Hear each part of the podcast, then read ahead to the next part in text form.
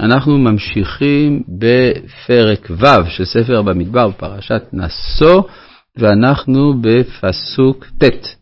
וכי ימות מת עליו בפתע פתאום וטימא ראש נזרו, וגילח ראשו ביום טהרתו, ביום השביעי יגלחנו. כלומר, יש פה אפשרות של הפסקת הנזירות על ידי טומאה, טומאת מת, והתיאור בפתע פתאום, כלומר זה לא היה אמור להיות אה, דבר יזום, אלא הכוונה אה, שאדם נטמע בטעות. עכשיו, התחלנו לדבר פעם שעברה על זה ששמעון הצדיק, שהיה כהן גדול, לא רצה לאכול מאשם נזיר טמא, משום שהוא חשב שייתכן שנזירותו לא הייתה אה, בכנות, לא התאימה למדרגתו, והראיה זה שהוא נטמע, ולכן הוא חשש שמא הוא אוכל חולין בעזרה כשאותו נזיר מביא את האשם, חוץ ממקרה אחד, אה, שהגיע נזיר אחד מן הדרום, והוא אה, יפה תואר וטוב רואי, וקבוצותיו סדורות לו טלטלים. אז בקיצור, הוא היה בחור נאה, והשיער שלו היה עוד יותר נאה. עכשיו, כיוון שההלכה היא שכאשר הנזיר מביא את אשמו, הוא צריך גם לגלח את ראשו, אז uh, היה לשמעון הצדיק, אפשר לומר איזה מין uh, כאב אסתטי, איך יכול להיות? אמר לו, בני, מה ראית להשחית שערך זה הנאה? זאת אומרת, קודם כל אנחנו רואים דבר מאוד משמעותי, זה ששמעון הצדיק לא היה רם בישיבה תיכונית. כלומר, כשהוא ראה את השיער הארוך של תלמידו, הוא לא אמר, טוב, הוא צריך להסתפר, אלא להפך. הוא חשב שזה חבל על השיער הנאה, ואז אמר לו, רואה הייתי לבית אבא,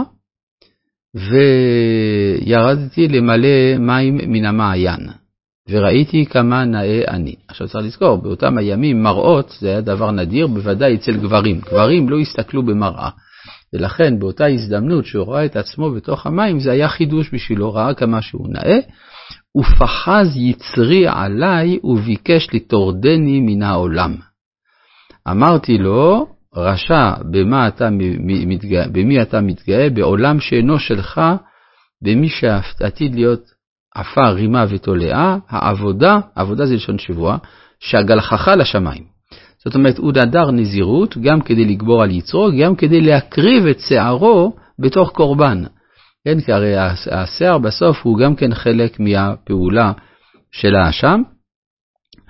ואז אה, עמד, עמדתי ונשקתיו על ראשו ואמרתי לו, בני, כמוך ירבו נוזרי נזירות בישראל, עליך הכתוב אומר, איש כי יפלין דור נדר נזיר להזיר לשם. אז בסדר, אז אם זה ככה, יש את השאלה, אז למה הוא נטמע? טוב, זה לפעמים זה קורה, יש דברים שקורים שלא מרצונו של האדם ובניגוד למדרגתו, וזה הייתה הטומאה של אותו נזיר ששמעון הצדיק העריך. אגב, הסיפור הזה יש לו מקבילה במיתולוגיה היוונית על אדם בשם נרקיס, שירד אל המעיין וכל כך התפעל מיופיו שלא יכול היה להתנתק מן ההסתכלות הזאת ונהיה פרח, פרח הנרקיס.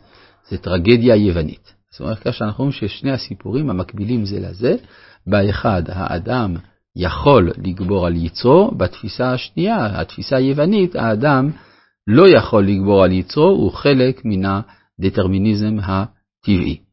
עולה פה שאלה קטנה, מי לקח ממי, מי גנב ממי את הסיפור.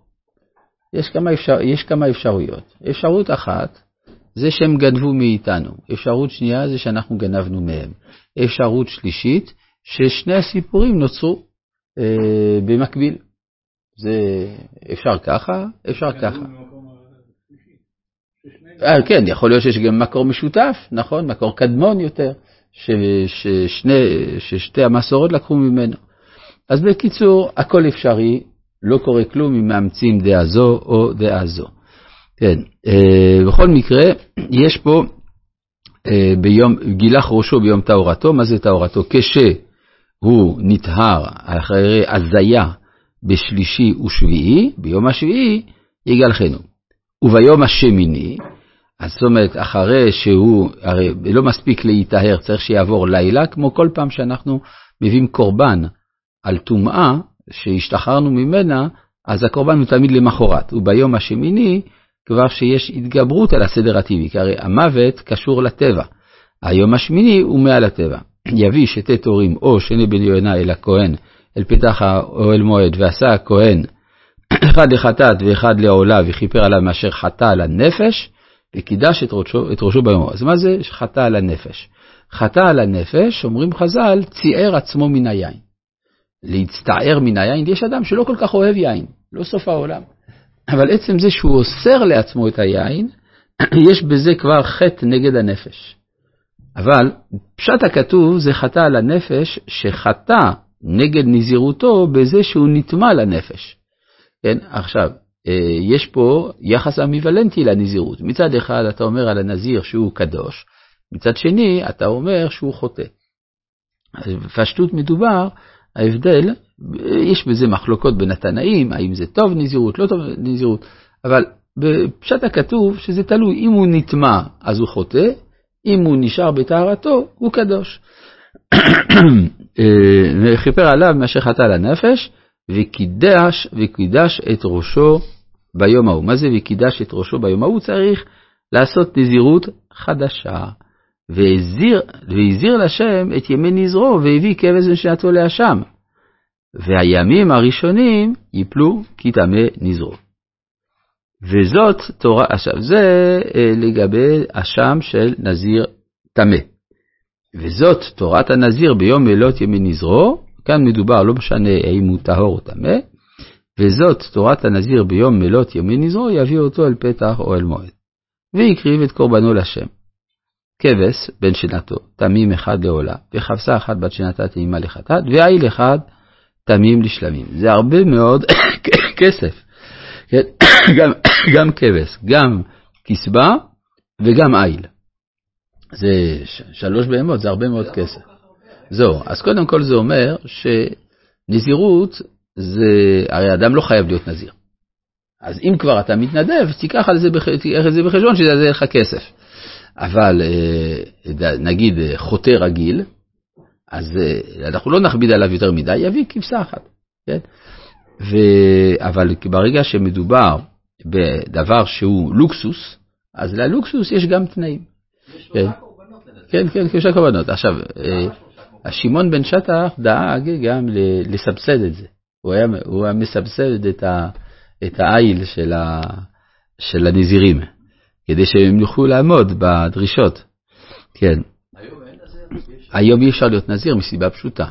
אין לך אפשרות, אה, כלומר, הטומאת מת היא בלתי נמנעת, וגם אין לך אפשרות להביא קורבן.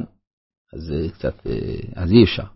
היה רבנו דוד הכהן, הנזיר הירושלמי, נהג כמו נזיר, אבל לא שהוא היה בפועל נזיר. בגלל שהוא היה מתנהג כנזיר, כן? אבל לא שהוא היה בפועל נזיר. לא היה מסתפר? אז זהו, אז הוא היה נוהג כמנהגי הנזירות, אה, הלכה למעשה, אבל לא נדר נדר נזירות אה, מימיו, הוא גם היה, ב, הוא גם היה צמחוני חוץ מזה. כן. אה, והקריב, אז... ומה היה עושה למעשה לגבי קידוש? לגבי קידוש, מה היה עושה? אז אחרים היו עושים לו קידוש. כן, הוא היה עושה קידוש. גם לאלמנתו, כן, זה גם נכון. ולגבי פסח, מה היה עושה עם ארבע כוסות? לא, היה לו מנהג מיוחד, היה שותה יין תפוחים. לא, לא יודע אם זה... וסל מצות, זה הנהגה מיוחדת, כן. אה, וסל מצות, אז הוא צריך להביא את השלוש, אבל גם סל מצות, סולת חלות, בעולה בשמן, וחוקי מצות, בשוחים בשמן, וחתם ודסכם.